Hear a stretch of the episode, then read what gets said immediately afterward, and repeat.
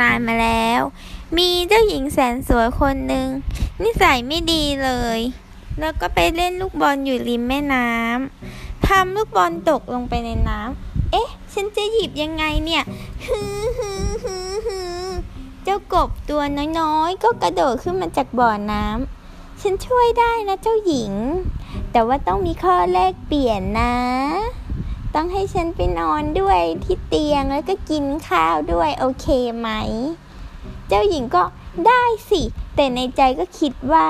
ไม่เอาหรอกฉันน่ะไม่มีวันไปนอนกับเจ้ากบน่าเกลียดอย่างแกหรอกอี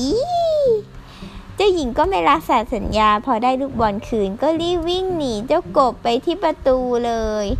แล้วเจ้ากบก็ร้องไห้ฮึทำไมเจ้าหญิงไม่รักษาสัญญาเลย ก็เลยไปเคาะประตู ห้องของพ่อเจ้าหญิง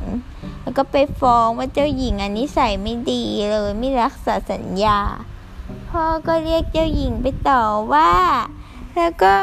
ว่าเจ้าหญิงร้องไห้เลยสุดท้ายเจ้าหญิงก็ต้องยอมเอาน้องกบมานอนข้างๆด้วย แต่เจ้าหญิงก็รังเกียจปัดน้องกบตกเตียงแล้วก็ตายเลย เจ้าหญิงรู้สึกผิดมาก เอ๊ะ ฉันจะทำยังไงดีเนี่ย ที่ก็เลยจูบเจ้ากบแล้วเจ้ากบก็กลายเป็นเจ้าชายรูปงาม